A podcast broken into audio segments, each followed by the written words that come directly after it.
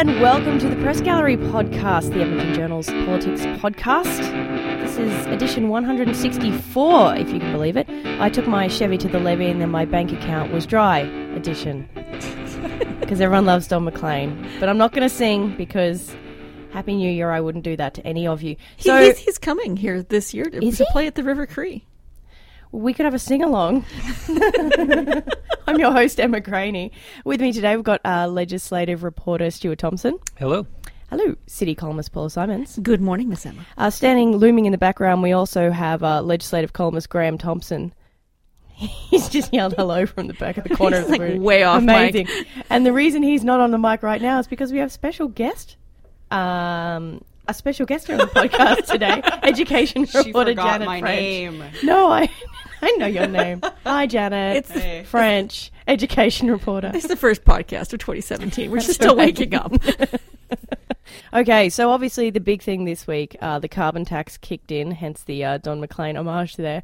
We're also going to talk a little bit about a rap over the knuckles for interim PC leader Ric McIver. But we're going to start off today with a ruling that came out yesterday in the education world. It is a huge deal. Uh, if you're a homeschool student in particular, Janet, give us a bit of a rundown on, what happened yesterday. Right. So yesterday, uh, the government and Wisdom Homeschooling slash Trinity Christian School Association were due in court to argue whether or not the government should have shut down that school authority, which includes one school in Cold Lake with 11 students. That's brick and mortar, and they also run uh, the biggest private homeschooling system in the province involving 3,500 students.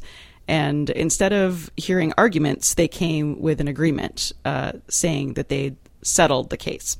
And the agreement basically says that the government will continue or restore funding to this school authority and restore their accreditation in exchange for oversight. So they've agreed basically to have a babysitter. A babysitter. A That's a babysitter. great thing for a school division to have, hey? A- a- a It's finan- not not the first one. Oh. and, and, and as, as I understand it, the babysitter only looks at financial dealings, not at things like whether Financial- they're following curriculum and whether they're financial and government governance. So they're not looking at at the quality of education at all. It's how they're spending their money, who makes decisions about money, and who's approving the spending of who to what. So, for example, lease agreements were an issue that the government had flagged as questionable.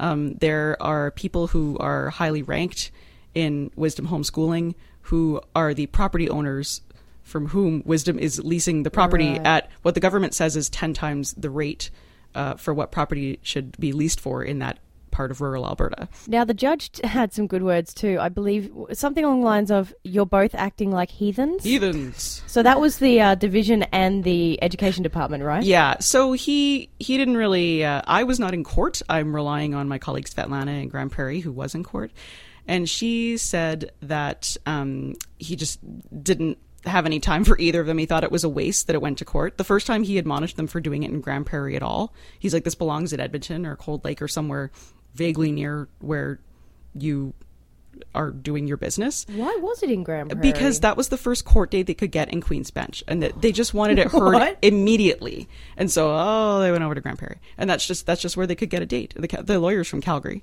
um, and so uh, so that's where they What? went. So they went they went venue shopping, and and, and who, who's who's they in this? That's Is it Wisdom. wi- wisdom? Wisdom and Trinity, yeah, because they wanted to get it heard as quickly as they could. yeah. Because well, fair enough. I mean, they've got thirty five hundred kids Yeah. at a school, lots of angry parents feeling displaced. So now, what is wisdom saying about all this? Uh, very little. Um, basically, I, if you if you believe the, the the lawyer says you're satisfied with the agreement.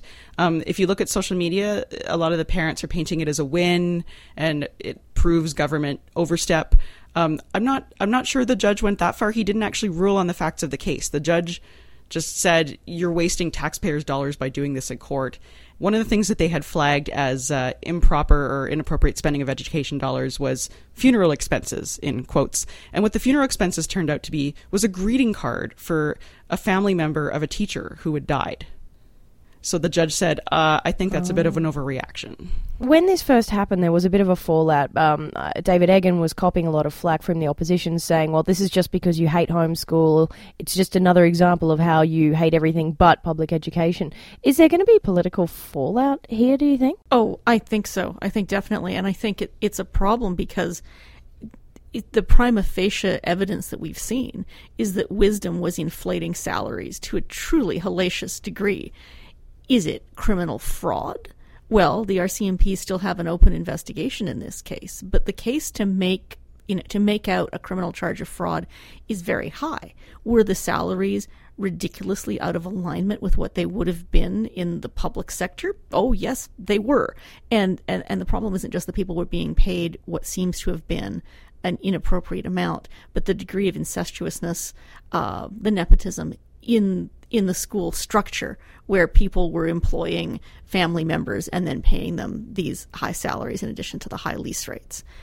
So, but if the government really has been larding the case by claiming things like sending one condolence card as funeral expenses, then the government has shot itself in the foot as well. I mean, when you're proceeding against a school division that has 3,500 kids, um, you can't be overstating your arguments. You have to be making sure that your actions are commensurate with, with the degree of dysfunction.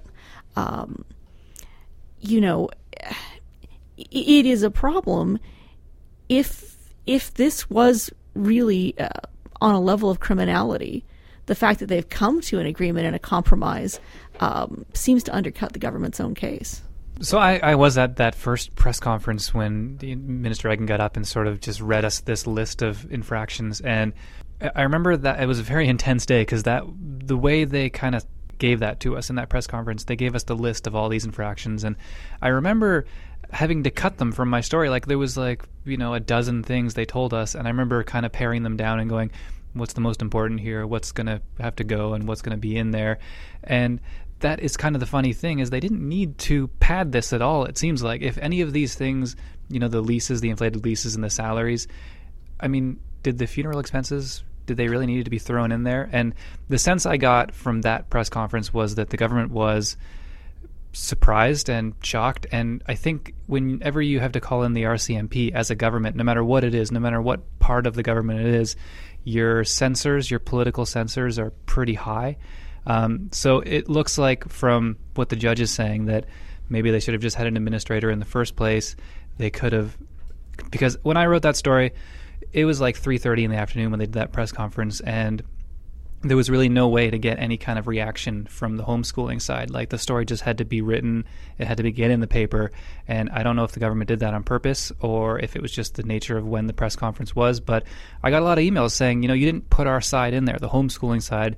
You didn't talk to any parents, and I said to them, yeah, you're right. I didn't have time, and I apologize. And Janet's done a really good job of pursuing that side of it. But I think we have to remember that this is a lot of students. This is thousands of students. This is a lot of parents, and I, I don't think there's really. We tend to look at this like a political battle, but both sides might have screwed up pretty badly here. And who's going to feel the consequences is all these students who are in the lurch right now and could be in the lurch for even longer. I don't actually oppose homeschooling. I think that done well, it's a perfectly legitimate choice for parents to make for all kinds of reasons. But that's all the more reason that it has to be administered in a credible way. And you know, I think it's a judgment in some ways because it's not like this is the only way you can homeschool your kid. Uh, most school boards in the province will allow you to register as a homeschool parent. Uh, parents have sought out wisdom from all across the province. I mean, these aren't parents who live in the Cold Lake area who are signing up for wisdom.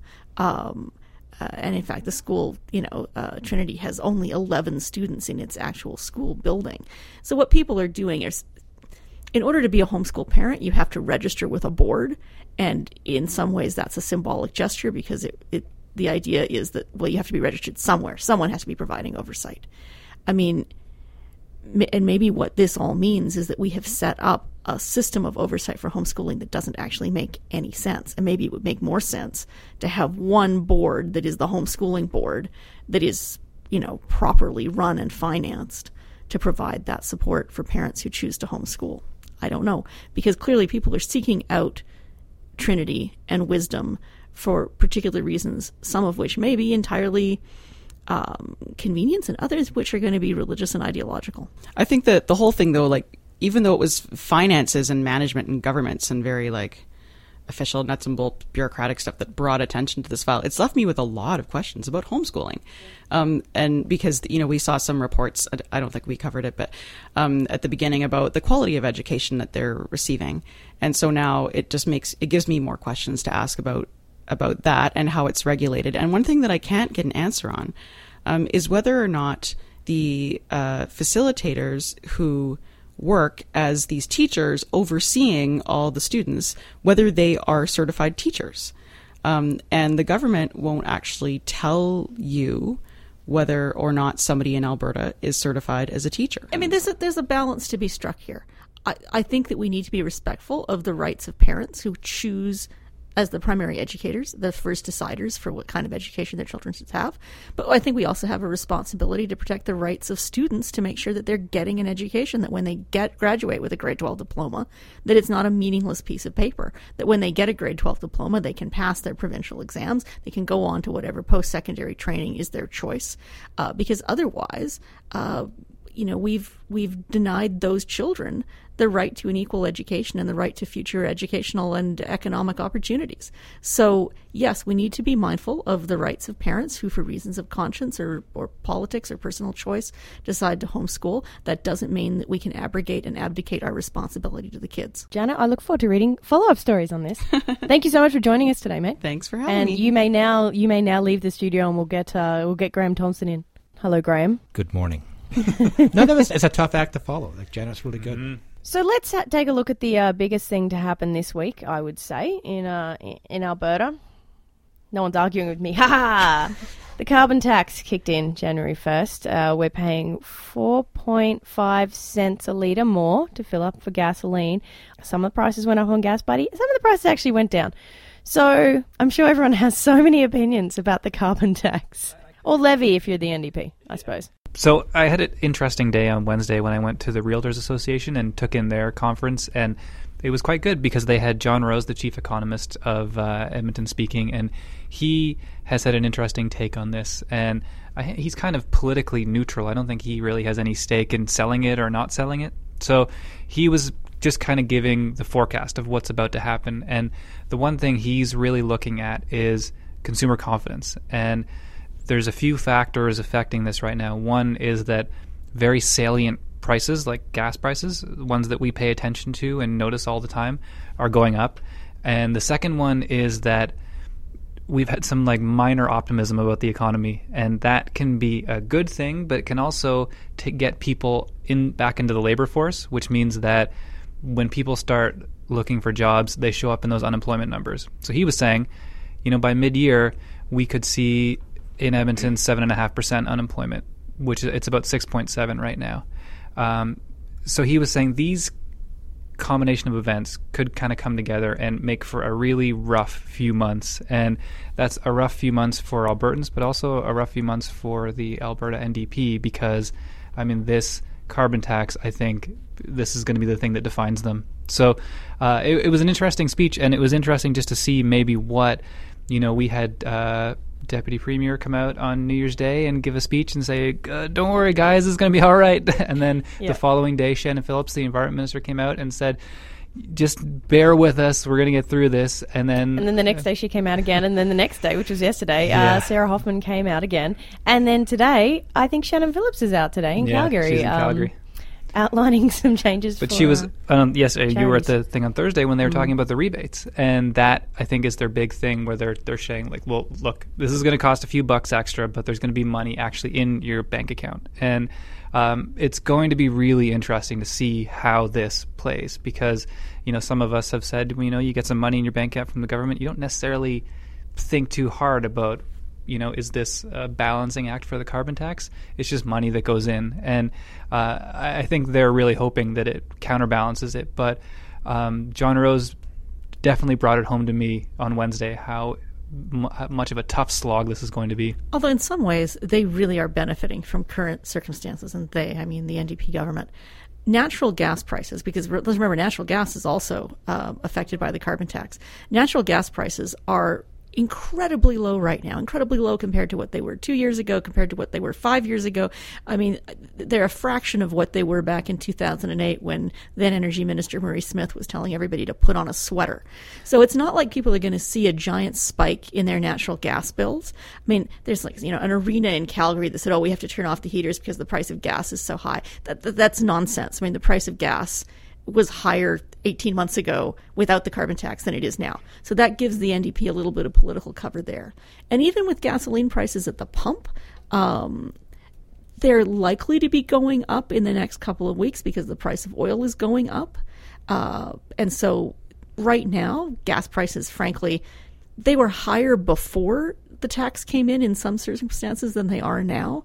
Um, that may not last. On the other hand, if the price of gasoline goes up, that means the price of oil went up, and that means that the NDP will have a little more political cushion in this. I mean, if, if oil hits $55, $60 a barrel, sure, we'll pay more at the pump, but that'll help, that'll help balance, well, not balance the budget, that'll help reduce the degree of imbalance in the budget. And of course, politically, by having those rebate checks go out before the tax has hardly even taken effect, I mean, you know, that's a bit of political sleight of hand too. I mean, you're getting a rebate um, this week, and the tax has only been in effect for three days. Well, you sure as heck don't deserve a hundred and fifty dollar rebate after three days of paying the, the carbon tax. So, I mean, Not unless you filled up your car or your truck a bunch of times, eh? So, you know, I mean, it was very politically uh, canny and craven of them to start sending out the checks before you'd even spent a penny on the on the on the gas tax. The thing is, the rebate check is it's a way of the NDP realizes people pay attention to the small things. You know, like the, the price of gasoline. It's ninety nine cents, now it's a dollar three point five. Um, they know people will pay attention to that, and the opposition is hammering them. But just going back to the point that, that Paula raised, the price of oil goes up and down. You know, like that four and a half cents gets absorbed really quickly. And this is not like um, like the GST. Whenever you buy something, a GST is added on, and you know it's right there. The price of gas, the price of uh, natural gas, it's all rolled in. People will tend, I think, to, to forget about this in a sense if the economy improves, price of oil goes up, and the pipelines build. And of course, the NDP, the problem with the NDP's plan right now is that we're getting the stick, but the carrot's coming later. You know, the um, we'll, we'll, see in March the um, incentives for people to maybe uh, retrofit their homes or get uh, money to help them buy a new furnace.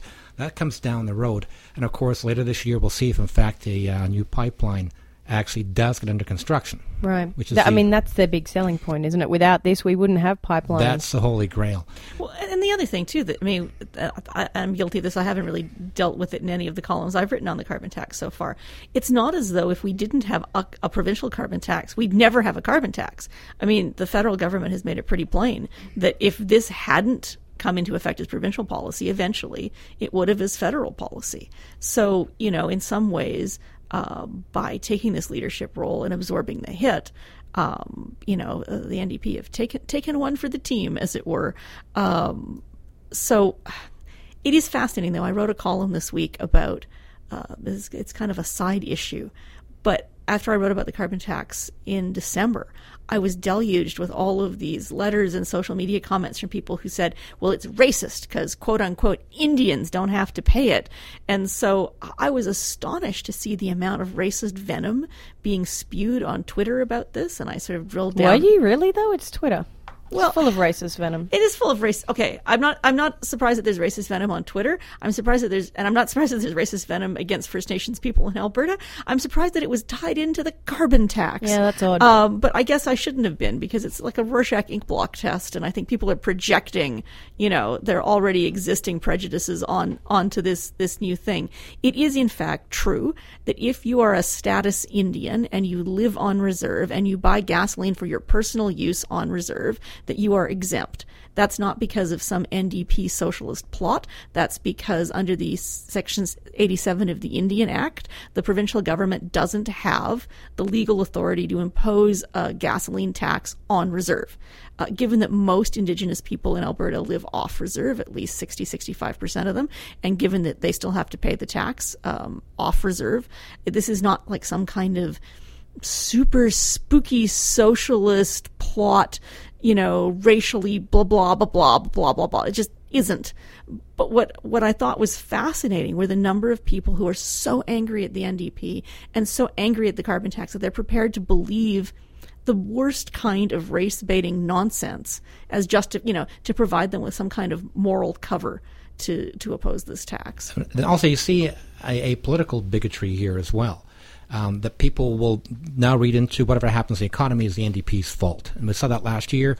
And if the price of oil goes up this year, and they'll and we see that an increase in gasoline prices even higher, they'll be blaming the NDP on the high cost of gasoline at the pumps for everything.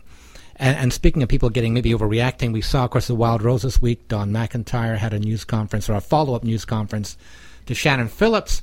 And of course, their, their take is that the NDP is destroying the economy, the carbon tax is going to be the root of all evil. And then, of course, he then starts to stumble into. He can't stop himself, can he? Climate change denial. You know, so so when you, you, you poke him a little bit, I'm just talking as a reporter or columnist or journalist, asking him some questions about why he's so opposed to the carbon tax. And he drilled down, it's really because he doesn't really believe there's a need for anything on the carbon um, front because he just doesn't really believe in the signs of man made um, climate change. Like he'll say, yes, it's been changing for thousands of years, the climate, and we may be aggravating it, but no one knows to what extent. But of course, I pointed out that scientists say it's 95% certainty that we're the ones, the main culprits are human beings. He doesn't buy that. And so it's interesting that he keeps saying the science isn't settled. And the problem is that becomes, it takes you off the track that the Wildrose is on. And they're against the carbon tax for economic reasons. When you poke some of the um, Wildrose MLAs, it turns out they're against it because they don't believe in the science, and that becomes a big issue for the Wildrose. And now that he's and because he's the um the critic, obviously, then the NDP caucus turned around and said, "Well, you should resign from your post, sir, because frankly, if you don't believe in climate change, you shouldn't be in your in your critic post." And I thought that was a really interesting, weird thing for NDP caucus to do. I mean, I mean, but hey, it was a slow news day, so that was fun. I think I think it was it was ridiculous to suggest that he should resign from he's in the shadow cabinet. I mean, it isn't a thing, right? I mean, you can't you can't resign from an imaginary anyway. I mean, it's just, it's it's it's completely nonsense. But you know, th- there is there is a built-in problem with this carbon tax because from the other side of things. Is it virtue signaling? Sure, it is. Because do we honestly think that charging 4.5 cents more for gasoline is going to do anything to stop the pace of global warming? Of course it isn't. Of course it isn't. This has got less to do with stopping global warming, uh, for which this will make an, an, incidental degree of difference to the amount of carbon that's going into the atmosphere globally. And it's got more to do with an economic shift because the idea is tax tax the consumption of the thing that is problematic and it's not this is not really about what we pay at the pump or what we pay in our in our private home heating costs. This is about the big industrial emitters. This is about sharing the pain. This is about. It is virtue signaling. That's not necessarily a bad thing, but we should have no illusions about the fact that if we each drive a slightly more fuel efficient car, that that is actually going to do anything to save any polar bears. Well, I think also it is worth because you hear this argument a lot from people saying, you know, we're only Alberta, we're only Canada, we're such a tiny percentage of. But if if you look at how Rachel Notley's carbon tax has provided cover for Justin Trudeau's carbon tax and has given him a chance to do a dry run. People act like he's doing her a favor by lauding the carbon tax, but really he's just looking out for his own political situation in a year from now. Um, but I think that's been really helpful to Trudeau to get his political situation in order. And then I think globally that also matters because when we talk about a carbon tax, we're talking about North Dakota and we're talking about China. So these the global environment does matter, and I think that somebody has to go first if this is something you believe in and something you think the world has to do. And I think once the dominoes start falling, it makes it politically easier for everyone to do it. We were talking about this yesterday, Stuart, down in the in the press gallery, and I went and looked up some figures on because um, one of the arguments Wildrose makes is that well, you know, the problem is China. The problem is they're not doing anything.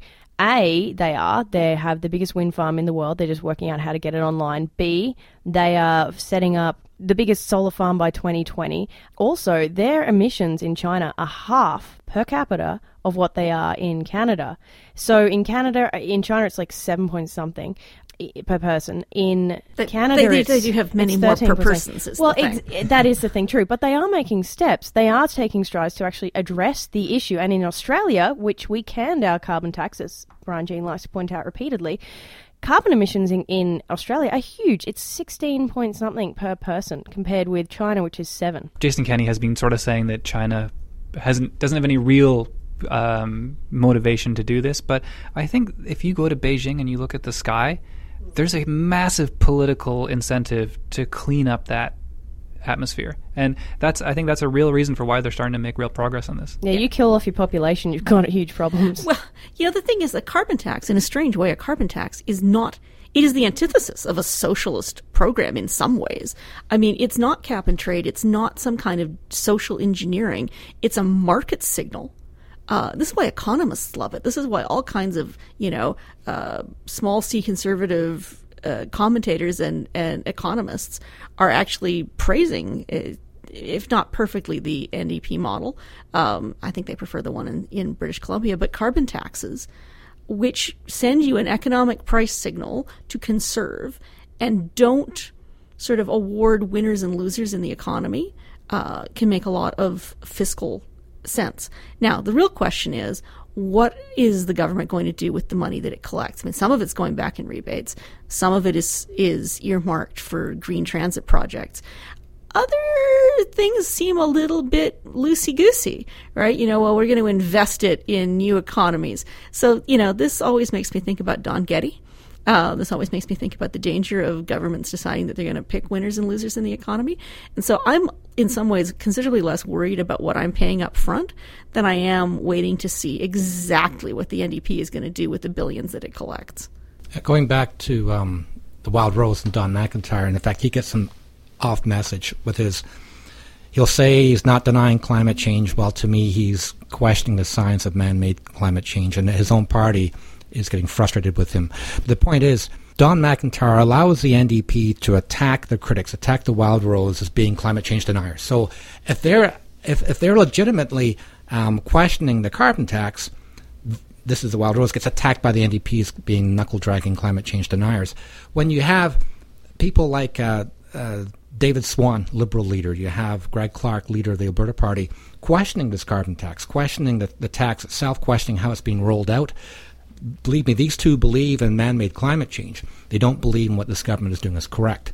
So uh, that's the problem for the NDP when you actually have the, the progressives, if you can call them that, opposing the government's brand of climate leadership. Yeah, and I think what, what Greg Clark is particularly objecting to are the um, the, the, the strangely Tory throwback ads. You know, um, I, I I don't think anybody is super thrilled at the idea of governments spending money to cheer themselves on. I mean, there's a difference between providing people with information they need about how the carbon tax and the rebates work, and um, you know, using you know, when you take your kids to the movies at Christmas, that you have to sit through a rah rah government commercial. I would just like to say, in general, I oppose all commercials at the movies, Yes. and that and that should stop. And I am ecumenical. Um, I am, you know, uh, uh, politically neutral on this subject. No ads before the movies, only trailers. Yeah, I'm with you on that, Paula. I mean, I, I would like to boo all the ads, all of them. There's so, nothing you know. stopping you, okay? Free free speech, important tenet You of know, I, I agree. It's annoying, isn't it? You go in there and there's an ad for Coca Cola, whatever. Like I, I used to try and time it so I got there after the ads, Yeah. but before the movie. And if you get that wrong, then you're Then you you miss the beginning of the movie. You get a bad seat too. Yeah. Yeah, really that's bad. true. Now that we've discussed the, the ever so fun carbon tax, let's move over to Ric McIver, who was rapped over the knuckles by the Ethics Commissioner this week. He was the first MLA ever, according to the NDP, to get a fine from the Ethics Commissioner over something that he did. Now, what he did was basically get up, and uh, after the NDP had said there's going to be an electricity price cap, um, he said this was a terrible idea because it would make Albertan electricity retailers somewhere that no one wants to invest because you're you're putting an artificial price cap on there. Now the problem, Graham, what is the problem with the fact he was arguing against this uh, this price cap? His wife has a small company in in, in Calgary that deals with uh, electricity, and so the NDP seized on this. Heather Sweet, NDP MLA, went to the ethics commissioner and said, "There's something wrong here. You've got McIver arguing in favor or his, his own points of view, hoping to influence government um, policy when it, this may actually help his wife." Financially. And of course, he's married to her, therefore, it's going to help him financially. So it's an interesting question because, according to the ethics commissioner, McIver uh, may, you know, you have to report all of your potential conflicts of interest at the beginning of this, of you know, of your tenure. And he had, in fact, reported that his wife had this business. She makes very little money from it, so she's not. It's not like she's. It's not like she's Mrs. Epcor. Um, you know. It's ten thousand a year. Yeah. That's right. If she were Mrs. Epcor, I'm guessing Mr. McIver would, you know, be on his motorcycle tooling around Mexico right now instead of instead of slogging it out as interim leader of the third party. But but but that's where I think this gets a bit murky because he is not a cabinet minister. I mean, if he were a cabinet minister making electricity policy, then I think the conflict of interest is far more problematic. Um, as the acting leader of the third party, he, the degree of influence that he brings to government electricity policy is uh, largely illusory. So, you know, is he in a conflict of interest? Yes. So I think, you know, given the degree of the foul, I think the $500 fine is largely symbolic. Um, and, and what uh, Marguerite Trussler, the ethics commissioner, said is that, you know, when he made his comments in the House, he wasn't doing it out of, of economic self interest, but political self interest. And so, you know, yes, he's in violation, but it's sort of a de minimis uh, breach. And I, I think I was the reporter who informed the PC communications person that this was happening. And that's always a weird moment when you're a reporter and they're like, uh, let me get back to you on that one. Um, but I think they were genuinely flabbergasted by this. I think I agree with the ethics commissioner that there wasn't any real. Uh, they weren't trying. I don't think McIver was trying to uh, influence anything. He just was trying to score points. Um, but I mean, 500 bucks, that's two and a half years of carbon tax right there. So it's it's nothing to sneeze at. Um, I mean, I mean, if I got. oh, Stuart. And I did actually. We scrummed McIver that day, and I, I remember that scrum. He seemed pretty shocked by the whole thing. It, it was Oh, an when he was being investigated. Yeah. Oh yeah. Well, because I spoke with him um, when he got the fine, and he said uh, this was a couple of days ago, and he was like, "Well, you know, I accept it. What else can I do?" I was I was surprised, but my opinion is worth less than you know less than the commissioner's. It's and- interesting to see over the years investigations into PC cabinet ministers, including one premier called Ralph Klein, on ethical uh, violations, and they always got got off basically. And now we have the NDP in power, and they, have to to take the hammer to a PC opposition. Margaret Trussler has a pretty stellar reputation as a straight up straight shooter. Um, I don't think Well, that. I'm, I'm, I mean, I'm I, not, I, I'm not questioning her integrity. I'm just. I'm, my point is that maybe in the past, the commissioners we had in the past have been a lot harder on the PC government. when they were actually in power doing things. Yes.